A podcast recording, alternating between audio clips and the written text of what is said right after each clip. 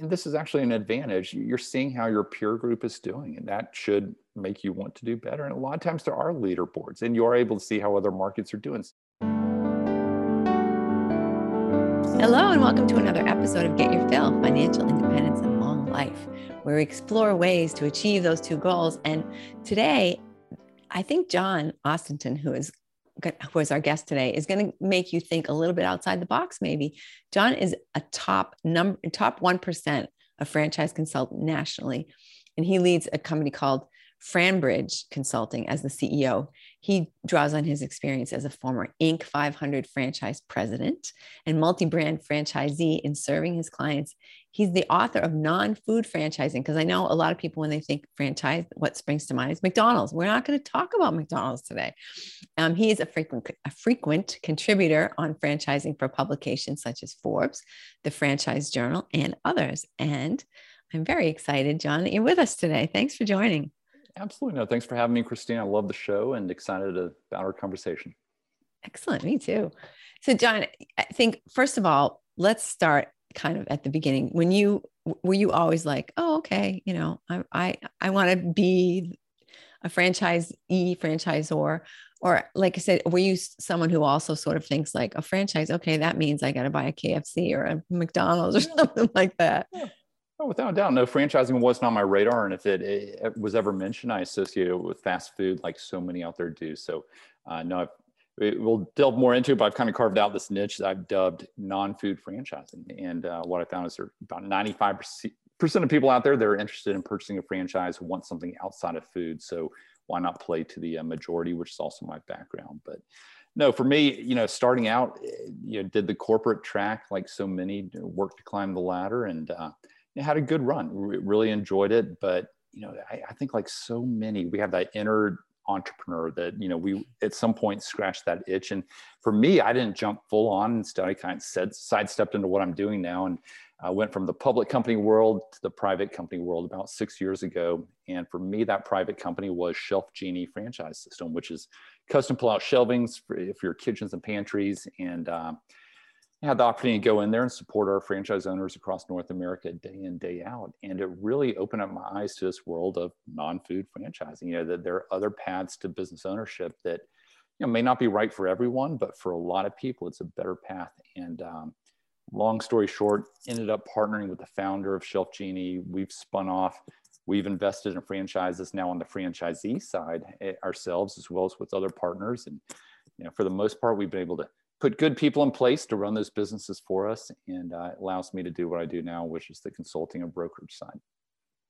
So this is interesting because I think a lot of people, when they're imagining themselves as an entrepreneur, they have a very romantic sort of product, right? That they're selling some kind of a, I don't know, maybe a save the world kind of thing or whatever. And like when you say shelf genie, I mean it's it's cool, right? It's a very helpful product, but it's not that romantic, right? Do you did you have any um, like initial resistance to it? Did you have already a vision in your mind of what it meant to be a, not a once you got over the McDonald's aspect of it, like, oh, franchisee, I'm going to be selling, I don't even know, like just something really like, I don't know, maybe that's a girl thing, like a flowery thing beautiful yeah. or, you know. you know, the, the term I use, and you probably have a better term, but, you know, I, I refer to industries as sexy or non-sexy. And it is interesting to see how those evolve over time. And, you know, I, I, do think the pulse in the market right now is what I've called, you know, an attraction to non-sexy. You know, people enjoy those understandable businesses that, you know, may be deemed an essential service. They, uh, you know, in some uh, cases, you know, COVID resistant, Amazon resistant. They're not going to get disrupted. In some cases, recession resistant. Um, you know, it's things like roll-off dumpsters or ServPro. I mean, models like that that, man, you, you can really cash flow them but they're not in any way romanticized. Now, I do think there are a lot of industries where we are seeing disruption within franchising. Um, you know, whether it be I just mentioned the waste removal space. I mean, we have some patented technologies with some of our you know franchisors we represent. And so a lot of times you are bringing a disruption, a white collar approach to a blue collar industry. Mm-hmm. But no, we're still working with what I would deem, you know, kind of, kind of neat businesses too, whether it be IV drips or you know fitness that's driven by technology for those 50 and above that don't like the big box gym. And so i can just give different examples or case studies you know as we go through here but um, you know there are a lot of industries that i'd say where the pull is right now is really understandable businesses that cash flow they're somewhat risk averse. Um, in a lot of cases don't require a lease. You know some people are opposed to having a lease and signing that agreement putting a personal guarantee on the line and they like the idea of being able to work remote. Um, so a lot of businesses lend itself to that as well.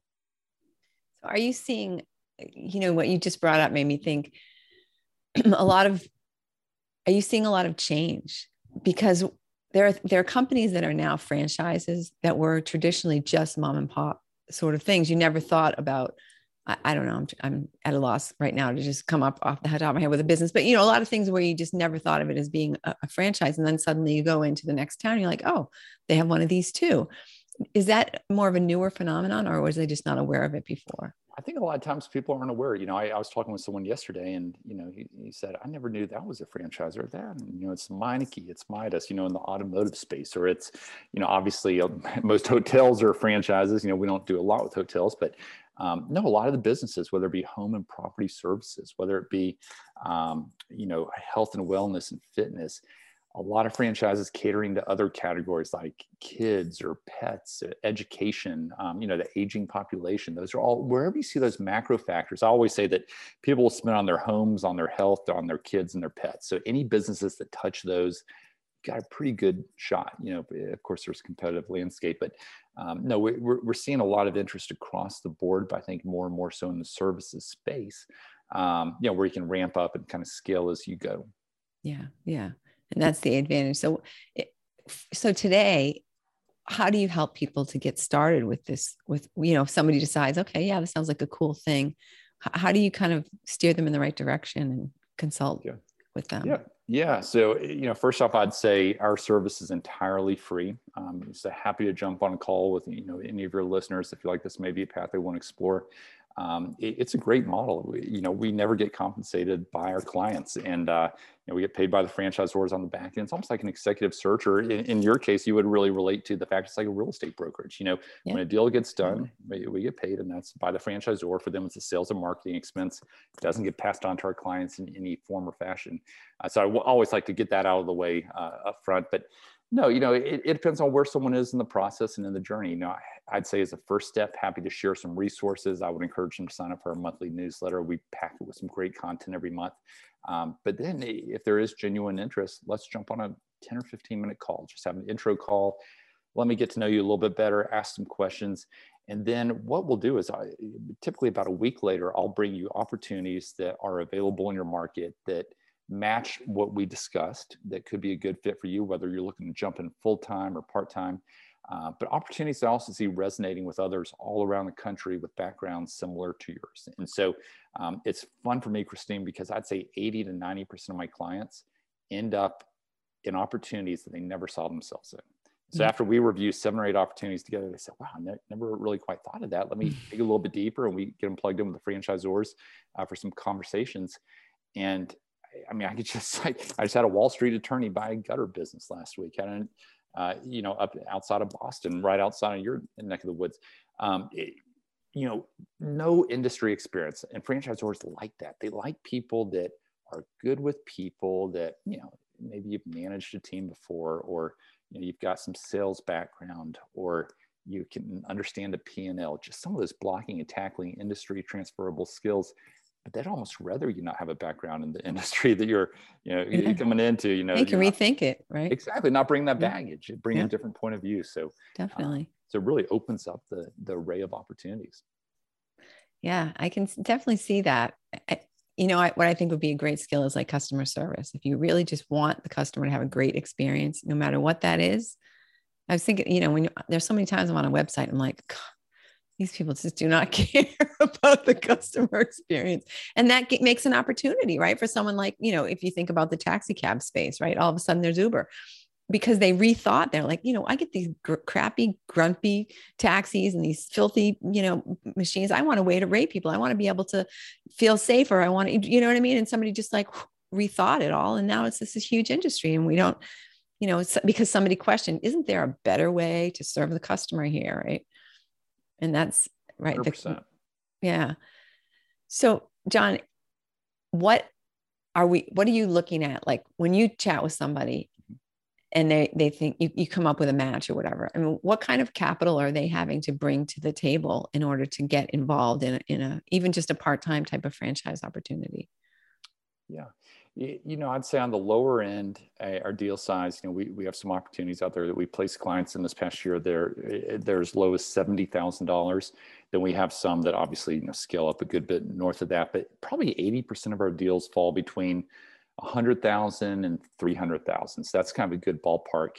Um, and that could be a wide array of different industries. You know, obviously there are a lot of different factors that go into it. But, but when I talk about investment, what I'm talking about is, you know, every franchise system has what's called an FDD, a franchise disclosure document. It's got 23 different items one of the items in there talks about the financial returns you can expect as a result. You know, what what's the average of other franchise owners in the system? One of them is the item seven, and that's where it talks about your all-in investment. And it's always given as a range. It would include your franchise fee, if it's a retail location, any build out cost, if it's a service based business, maybe equipment or vehicles. Um, and then they usually include startup cost in three months of working capital. So, what are your marketing costs, personnel costs? And so, all that's built in to really give you, you know, a good view coming into the business. And so that's what I, what I quote uh, with those numbers. Now, Christine, there, as you probably know, there are different ways to fund the franchise. You know, some are funding it out of pocket, others are using SBA loans. Those are very, very common. Either an SBA Express loan, usually for 150 or below, or an SBA 7A loan, which are usually north of 200, and they're geared to different types of businesses as well. I have some clients that are using retirement funds where they're self-directing their IRA or 401k. Uh, there's a program called a ROBS plan that allows them to essentially tap into their retirement to purchase the business with uh, with their retirement funds. Um, there's also another option for those that have built up their brokerage accounts to be able to borrow against their brokerage accounts. It's something I personally do because of where interest rates are right now. It's a no-brainer, but uh, where you're able to, uh, you know, borrow and leverage at a very low rate. And then others use a HELOC, uh, you know, home equity line of credit. So there are a lot of ways to fund it. And then some bring in investors. I am raising money right now for a client in Seattle that's buying a painting business. It's got some neat attributes about it. Um, another client, uh, you know, I mentioned the dumpster business. He's he's done great. Just bought it back in the fall, and now he's looking to expand, and he's raising some significant capital uh, behind that one. So, you know, it comes in all forms and in sizes. And you know, some of the things I ask my clients, you know, let's talk about your background. Let's understand. You know, are you looking to go full time or what we call semi absentee? I'd say about half of my clients are looking to make the jump from the corporate world and go into what we call owner operator, running it full time. Others say, hey, I'd much rather be semi-absentee or semi-passive or this executive model, which a lot of businesses lend themselves to, where you put a general manager in place and you're a little more, a little less hands off. You know, you keep the day job running on the side. So, you know, that's a key component. Some people are open-minded. Others like the idea of a retail-based business. Some like you know service-based, non-retail. Um, you know, we talk about the financial piece. We talk about large teams, small teams, B2B, B2C, just a number of different things. We talk through examples uh, to really kind of cut down and peel back the onion. Yeah, excellent. So, what are some of the advantages? Like, let's say that I've always had a dream to create a specific type of, let's say I always wanted to have my own dumpster business. What are the advantages to me of going into an existing franchise versus, you know, maybe like, because, and, and getting into it on my own and just whatever however you go about i guess i'm showing my ignorance about the dumpster business but however you go about starting? Yeah. that might not have been the best example. Yeah, no that's a great question with any industry or business you know and i'll start out by saying franchising is not right for everyone. You know eh, i'm a member of the entrepreneurs organization. I get a lot of people approaching me from that group but they're extremely entrepreneurial and some of them have to say hey you know you're too entrepreneurial. You couldn't stay within the lines In turn, some of them say, Hey, I've been there, I've done that. I would much rather buy into something that's a proven system and I'll follow the directions. Um, so I'd say, you know, from an advantage standpoint, um, you know, you're, you're getting a playbook, you know, you're, you're, there's a product market fit already established on day one, you're working towards profitability, not trying to figure out, can this be profitable? Right. Um, you know, secondly, you've got a coach on the sidelines and that franchisor, you know, the better you do, the better they do. Any good franchisor, you're going to have very aligned interest uh, and that partnership is important. We vet it very carefully uh, ahead of time. Um, third, you've got other franchisees in other markets that, you know, there's a shared knowledge, you know, they're testing marketing vehicles. You're figuring out the best place to find good labor. You know, you're trading those notes with each other, best practices. Um, also, people oftentimes overlook the fact, you know, when, when you own a business or a franchise, you know, you're building cash flow. You're also building an asset that's going to have exit potential. You're also able to write off expenses that you couldn't as a W 2 employee. So it's kind of a trifecta, as I call it. Um, but upon that exit, this is really interesting. They, there was a study done recently. They looked at 2,000 businesses across a wide variety of industries that had exits over a 10 year period. Half were franchised, half non franchised. They compared apples to apples industry wise. They found that franchise businesses trade at an exit multiple one and a half times non franchised. And so that resale value to the potential buyer, eh, you know, there's the value in that franchise uh, system. So, you know, I'd say those are just a couple of the reasons, um, you know, that come to mind. But um, again, not right for everyone, but I'd say for the majority of people, it is a better path to business ownership.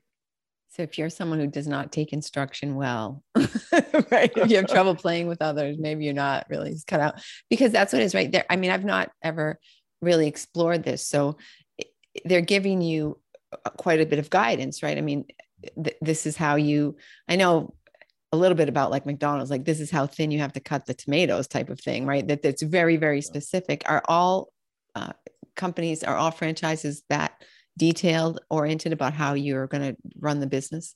Yeah, you know, every franchisor, I mean, they're they're a business person. They've built a business. They've decided to scale through franchising. You know, it's, it's their baby, but you know, getting to know that franchisor up front and understanding what are the guardrails, you know, and and I'll start by saying uh, when I was at Shelf Genie, I looked across our sea of franchise owners in North America, our top performers inevitably were those that followed the system to a T. And that sounds cliche, but it is so true. And um, you know that's what you're doing. You're buying into a franchise system because it's a proven model. Um, now, most good franchisors will allow you to test things you know hey let's go test that yeah let's add some innovation if it works for you introduce it to the whole system so you know th- those are the ones you want to partner with that aren't too rigid um, yeah. you know, they make recommendations but maybe they let you do the marketing at the local level organically yourself you know and they'll provide you with the assets they'll arm you you know you're in business for yourself not by yourself but they should be there supporting you versus uh, you know, telling you exactly what to do is my opinion so how similar is being a franchisee to being an employee, essentially like a regional manager type of thing? Are you, are you reporting out for your numbers and things like that? Are there any sort of uh, things like sales targets and, and that sort of thing? You, you know, not sales targets. I mean, there's definitely, and this is actually an advantage. You're seeing how your peer group is doing, and that should make you want to do better. And a lot of times there are leaderboards, and you are able to see how other markets are doing. So you can kind of tap into those competitive juices and uh, kind of know, hey, am I doing well? Oh, that's great. Or, or no, I need. Let me figure out where I can improve upon and how do I catch up. So I think it's a very healthy competition in most franchise systems. Um, but no, it's it's definitely. You'll hear people say you're buying a job. Well, again, you're building an asset. You're building your own empire that you'll potentially be able to sell nothing's easy. It's hard work. You know, I make sure my clients know that if they think semi-absentee opportunity is going to be 15 hours a week early on, it's probably going to be 20. You know, it's yeah. you've got to find the right people early on, put them in place, and until you find the right people, you're going to be involved in the business. Um, but there is that potential there, and you know, again, there are guardrails, but it shouldn't be too rigid. You want that freedom of business ownership. That's why you're doing this. You know, yeah. that's why you're not taking another job and some people say, well, isn't that risky? Of course, franchising de-risk it considerably when you look at the numbers versus a startup, right. but I'd say working for someone else is pretty risky too. Yeah, I mean this, this idea of risk, you know, is what's not risky, right? I mean, my my cousin, I like to use her as an example because she's the unhappiest employee I've ever met. She works for the IRS. Oh, maybe I shouldn't say that. She works for a large government organization. and she is so incredibly unhappy. And I said to her, why don't you just do something else? You know, like what? I mean, she, I see her, I'm seeing her getting less and less healthy, less mm. and less happy. You know what? She looks older than I am, and she's probably 12, 15 years younger. And I'm saying, why don't you do find something that fires you up? She says, Oh, I only have 10 more years till retirement. I'm like, 10 years. You know how long 10 years, that could be your last 10 years. It could be your last eight years on, in, you know, on the earth. Why do you want to waste it being so miserable? So to me, like risky is getting up every day and hating your life. You know what I mean? Yeah. hating your world, hating your, you know, I am there with you, and I and I think COVID's caused a lot of people to wake up to that. Not yeah, everybody, yeah. but a lot of people. Hence, the great resignation, and exactly. some people are jumping jobs. Some people are, you know, taking a time out. But Uh, we've never been so busy. Our deals this year, year to date, doubled last year and doubled the previous year. Even during COVID, I mean, COVID caused a lot of upheaval and a lot of people to question the path they're on. Which is a good thing, I think. That's always a good thing as Americans, we should feel very good. The entrepreneurial spirit is alive and well. I see it firsthand all yeah. day, every day with my clients. Yeah. So, John, let me ask you you're talking a little bit about the absentee mm-hmm. person who's maybe going to spend 15 or 20 hours there. And what, what popped into my mind, and maybe this is just also a, a, a self starter mode that I'm just not able to break out of, but I, I would think in order to really know that you're hiring the right person, you would want to be able to do the job yeah, I mean, I feel that way when I hire contractors because I do a lot of, you know, DIY kind of things. And if I don't know what the job is, if I have no idea what's involved in it, then, you know, they could tell me it's going to take 40 hours and maybe it's only going to take four. You know what I mean? I, I feel like I have to, if not have done the job, I have to really know a lot about it. But does the franchise kind of cut that away so that you already um, can know who the right person is for that it, it, definitely shortcuts it. You know, you'll go through the franchise or training. I mean, you'll know more than enough to be dangerous. Um, of course, the ideal situation is that you get out there, you run some of these sales appointments, or you, you know, manage the location. You know, the more hands-on, certainly the better, and you're going to hire better, you're going to manage better. So no, I totally agree with that. Yeah. Um, it is interesting. You know, here's the different approaches I see. I see clients that want to keep a day job, get something going on the side that yeah. they can eventually build up and step into. I see others say, hey, I want to get something going. I'll do it full time, but then I want to be able to step away and put someone in place. You know, I mean, that's an ideal situation. Yeah. But literally, I have clients falling on both sides of that spectrum. And, you know, it's an interesting dynamic. I mean, there's so much cash on the sidelines right now with the stock market up here. Interest rates are low. Only right. so many good real estate deals. We're, we're, you know, people, it's a first world problem, but this, these are conversations we're having. People are saying, where do we invest? Right. And they're starting to wake up this alternative asset of small business ownership or franchising. It's a great, it's a great opportunity. Now, John, I'm thinking about the people who are just saying, "Oh, I'm going to dabble in it. I'm going to just do mm-hmm. this part time until I can afford to step away from my job." Yeah. Do you think if they did it full time that they wouldn't need their job? Do you know what I mean? I'm, I'm saying, is there like a, a, a difference order of magnitude wise if you are doing it yourself full time versus if you're just going to say, "Oh, I'm going to dabble." I mean, there's first the, the expense of the manager, mm-hmm. and and then are there other sort of costs associated with that? I mean, I know this is more of a philosophical question. You probably you don't have to answer it because well, you won't no, alienate half your people. I, I, mean, I think you're exactly right, and of course, everyone's situation is differently, and, yeah. you know whether they're getting medical benefits, you know, through work, or whether their True. spouse yeah. is working. I mean, everyone's situation is so different. Yeah. Um, you know, ideally, the more time they're able to invest, the better. And I make sure that my clients know there's no thing as a true passive opportunity unless we structure it very uniquely and someone else truly is that operating partner. Um, but I mean, we're at a point like I, I've got a driveway business. We don't even have to market it because there's so much demand in the market. They just find our website, they see our truck driving around town. I mean, it's, it's been beautiful. I literally jump on a call for an hour a week with our general manager. And now we were very fortunate to find that general manager. Right. Um, I've got a client of mine who's the largest franchisee of two men in a truck, operates in 10 markets. You know, it's a moving service, $30 million business. Well, he and I did a couple of deals together last year where in each case, he bought another franchise, and uh, you know he's got his hands full. He's busy, but he bought a franchise, oftentimes in a different city, and yeah. put a young GM over that business. But it was someone that he sourced through his church or through the community that he knew and trusted. Yeah. And he actually gave them some equity. And in each case, he's come back and bought additional locations within the first year. I mean, he's just had great success. And I'm starting to use him to coach my clients. He's yeah. not cheap, but I fund a couple of calls with him yeah. to get my clients set up well so they know where to find a GM, how to incentivize and align the interest, um, set, really set them up for success. That's, you know, it's interesting. I was having a conversation with somebody earlier that re- is reminding me of this conversation because that person is in an abundance kind of a mindset, right? Mm-hmm. They're like, I want you to love the business as much as I am. So I'm going to give you a piece of it as opposed to saying, oh, you know, I need to hang on to all this and I need to just pay, find somebody that I can pay as little as possible. Right. It's a, it's a very different philosophy, a very different mindset going into it. I, I love that. It, my, my business partner um, a couple years ago said, I'd rather give away a smaller, a larger piece I'd rather have a smaller piece of a bigger nut than a larger piece of a smaller nut. You know, again, creating those incentives to to go build it. So yeah, absolutely, absolutely.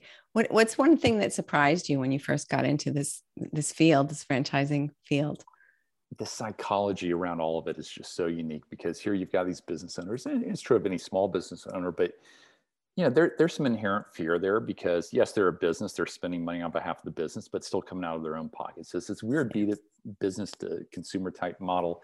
Um, but you know, it, it's mindset. Are they willing to invest in marketing? Are they willing to invest in an employee before the revenue is there to justify the employee? And so I love kind of seeing the thinking and talking with my clients and one of the things I love about franchising is how eyes wide open you go into the decision. You know, we have a process aligned where, you know, there's multiple steps with the franchisor. I'm holding my client's hand through the process, but they get to talk to other franchise owners within the system. They get to hear about their experience. You get that, those data points, you get the item 19 and the whole FDD where you get a whole readout on the business. Yeah. You get some good FaceTime with the franchisor. You get to spend time with them at their location, you know, at corporate, meet the teams. You really get to so much more information versus just a pro form on the back of the napkin, yeah. like a lot of startups. Um, so I love that. I mean, if, if franchising is regulated by the Federal Trade Commission, the goal is that people are eyes wide open and make the yeah. right decision for them. Yeah, that's that's a huge advantage compared to like saying, okay, I want to open my own pizza joint. You know what I mean? Like where you're literally going into everything with just a leap of faith. It's sort of like a halfway point between jumping off the bridge and just staying in your car, right? There's some kind of a halfway point. What's your first, when people first contact you, what kind of things do they typically, I mean, are there, is there any similarity between the kind of conversations that you have with people when they are very first imagining doing this? 100%. How do they find you, first of all? 100%. Well, you can come out to our website, Franbridge Consulting, but no, I, I get out there again non-food franchising. It, it, resonates but people don't know to look for it sometimes. And so yeah. um, you know you know we've been very fortunate that all of our clients you know tend to seek us out through referrals or they've heard us speak somewhere. Um, and, and, so we, we, haven't had any trouble finding people that are interested in business ownership. It's really just helping them understand is this the right fit for them or not? Um, i have to mention this and this is just an example we launched a partnership today. We work with a couple hundred franchise brands. Uh, we launched a partnership with a fence company t- today. These are the most amazing returns on investment I've ever seen. And this isn't indicative of all models, but let me just share with you. They have 40 franchise owners. We're getting ready to expand them across North America in a bigger way. Across those 40 owners, average first year revenue 1.8 million. Wow. Average second year revenue 2.8. And in the third year, quite a few franchise owners are doing a good bit north of that. And this is an investment you can get in for 200,000 or maybe even a tick below. And, you know, they've got national partnerships with Home Depot and others. It's just, it is a, across 40 different owners, that is their average. And they're dropping a good bit of that to the bottom line. And so there is the potential to go big. Um, some people do try to hang on to the day job. I mean, I've got multiple clients that tried to hang on to the day job and they said, I'm never going to maximize the business unless I jump in, let's go. And yeah. but it's an evolution. Everyone's yeah. situation is so different. Um, but it's fun because we just had a PhD buy into a, you know, at the University of Arkansas buy into a fitness uh, franchise. You know, we had a Silicon Valley executive out in California buy a property management franchise. Actually, we had a, a on the commercial side, we had a on the residential side, we had a real estate brokerage um, owner here in Atlanta uh, buy into a property management franchise recently. So sometimes you see businesses that complement what they're currently doing. Oftentimes yeah. they're totally different industries than what they've ever been in. and almost gives them a second second career and they really hmm. enjoyed kind of that boost of energy and learning something new and um, exactly. yeah so it's it's fun I, I love what i get to do and, and playing matchmaker John, how do you find the franchises, like the franchise, uh, the people who maybe have a company that they are ready to ramp up and they want to start offering yeah. franchise opportunities for people do they come to you as well they do they do and so from you know again totally pro bono I, I love having those conversations help them out we don't personally take companies through the franchising process but i've got a couple of great resources that do that mm-hmm. i introduce them to um, but i share with them i you know and we do see gosh, so many companies. We, we just had a chiropractic clinic Friday signed to franchise their business. You know, a lot of businesses across a lot of industries are considering franchising as a way to scale because you're using other people's money. You always want employees to act as owners. How now you have people with skin in the game that know their local market. And private equity loves franchising. If you Google acquisitions, franchises, so many acquisitions taking place right now because private equity loves the whole franchise model. So, you know, we do see a lot of companies franchising, probably more than at any time in the past. And um, so, no, always more than happy to talk with anyone's considering. And I'll tell you the good, the bad, and and you know, I've been a franchisor. There's a lot of positives, but you'll also wake up one day and realize you got kids across the country that um, you have expectations of you and you got to keep the kids playing nice. So it, it will change your day to day. And, you know, there's some best practices around how you set yourself up for success. Right, right. Yeah, makes sense. Interesting. So, John, when you are, do you, is there a sort of, are there ever people who come to you and you just know that they're going to be great or that they're not going to be that great? I mean, is there a personality style? Is there any sort of similarity be- between people who you know are going to succeed in this business? Yeah, you know, and, and I look back again just because it, when I was at ShelfGenie, I had the perspective of looking at a lot of different owners. I saw who was at the top and who was the middle of the pack and who were lagging a little behind. And again, it's people that could follow the system. It's also people that enjoy working with people. I mean, if you're you know, if you've never hired anyone in your life, if you've never had to make a tough call, you know, when needed, um, you know, I'd say some of our franchise owners would hang on to people for too long and they didn't have the guts or the courage to, to fire them because maybe that person now knows more about the business than they do. Um, so, you know, those were some of the things. Um, but, you know, Christine, and, and this is the fun part, people surprise me all the time. You know, I catch myself saying, oh, that, you know, you know, we had a, a client purchase a, a, business yesterday, did three territories here in Atlanta uh, on a business. I don't think he was going to move forward. Then I have other clients where it's a done deal. They've been through discovery day multiple times already this year. And then it's like, wow, you know, I, I think people get cold feet sometimes. You, some will climb the, you know, ladder up to the diving board. Some will jump off and then some just kind of look down and start finding excuses and reasons not to. And um, yeah, and there's never a good time to to buy a business. You know, what I find is, you know, my clients, I tell them, hey, if you're also looking at other jobs while we're looking at franchises, you'll end up getting several job offers. it just happens. You know, it, it bodes well. I think, hey, I'm a big believer that activity breeds activity. And when you start moving in a direction, other opportunities present themselves. Um, sure. Yeah, definitely. Definitely. So it sounds like it's easy compared to other industries perhaps that you want to break into that it's a little easier to find the money if if this is something that private equity is kind of enamored of yeah you know and, and i'd say private equity is largely at the franchisor level they're buying franchisors um, the brand um, sometimes they will i mean we saw with Orangetheory we've seen it with pods other franchises where they'll come in and scoop up a large number of franchisees and provide them with that exit um, so you know I'd say on the funding side, more so around that. But then, you know, half of my clients use SBA loans, you know, very common. So if you're taking an SBA loan out for 125,000, you're probably putting in 25, 30,000, you know, and then you're t- taking the loan, which you can pay back early. But, you know, banks do prefer franchises, you know, versus non-franchises just because it's much more predictable. Um, so we work with some great franchise friendly lenders, you know, that know our brands and you know provide loans with, to our clients on a regular basis is what you're doing somewhat unique being kind of a franchise broker if you will or is that some the job that i just never knew about yeah no there are quite a few folks that do it you know I, have been fortunate again i mean we've we, we do a lot of deals a lot of placements um, we're associated with the largest brokerage here in the us and so that does provide us access to all the different development groups around the country. And know, we've really gone deep in getting to know these franchisors. And you know, having been a former franchisor, you can kind of uh, you know relate.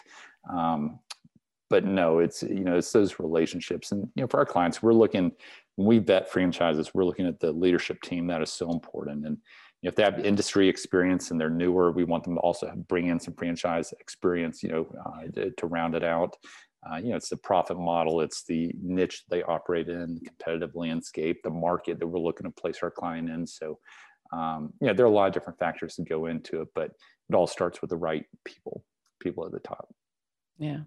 So, John, what are some of the more unique franchise opportunities that people might not have th- thought of or heard of or considered? Wow. You know, there's my mind immediately goes to one. And I feel like we've talked a lot about kind of the dumpster space. So let me give one example there and then I'll give you another industry. But there's a truck with a big old crane arm on the back and it goes up to a roll off dumpster, rolls back and forth for five or six minutes, smashes down the waste to one quarter of the original size you end up saving three out of four trips to the landfill. I mean, it's a beautiful business model, a few employees, um, great profit margins.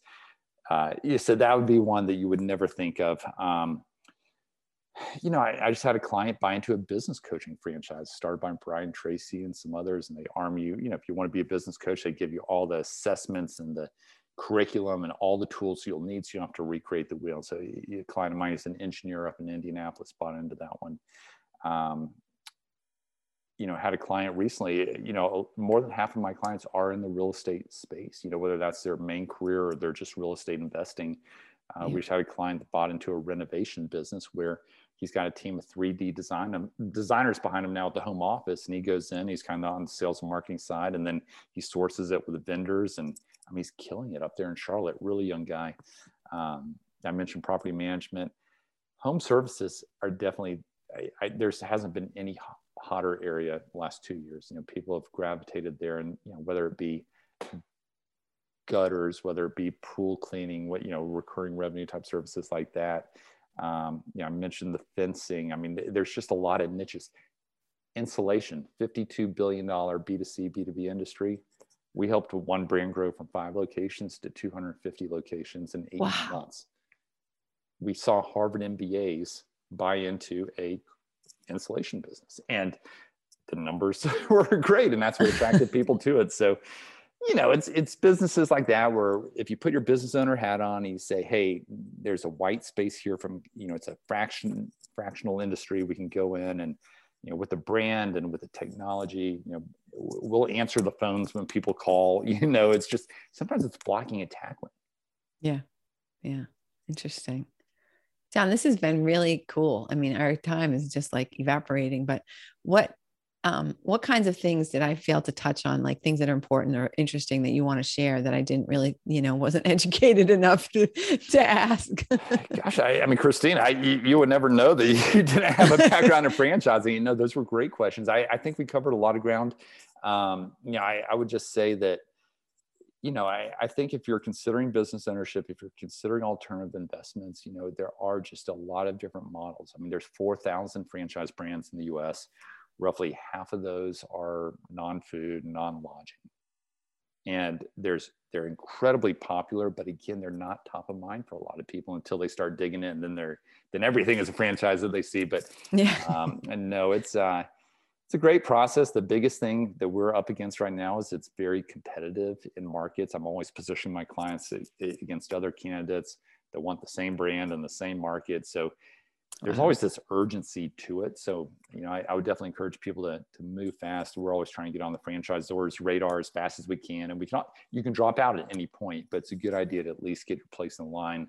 Mm. Uh, that's, that's a dynamic we're up against right now great resignations yeah, leading to I, didn't, I never thought about that aspect of it but right it's it's very location specific. You can't have 10 people in the same franchise in the same area so right. Interesting. Oh, cool. So john if people are i mean i think you've definitely piqued some people's interest here. How should they reach out to you? How should they get in touch with you I'd say as a first step, you know, come out to our website, franbridgeconsulting.com, you know, uh, sign up for our newsletter. We, we pack some great content every month. So that might be a way to just kind of get, dip your toe in the water. Happy to share some resources with you to kind of keep, uh, keep the conversation going. Like I said, more than happy to jump on a call as well. So sign up for our newsletter, I'll ping you, see if uh, there's interest in jumping on a call. Um, and then connect with me on LinkedIn or Facebook. You know, LinkedIn is definitely our largest platform, but uh, we post out there daily and, and share what I believe to be some pretty good content.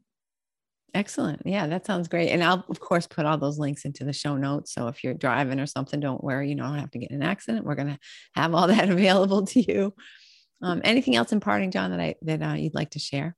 I think that's it. No, really appreciate the opportunity to be here, and uh, if I can be of use or help to anyone, more than happy to. Yeah, you've been fantastic, John. I mean, this is this is kind of a fun, eye-opening conversation. I really appreciate you being here.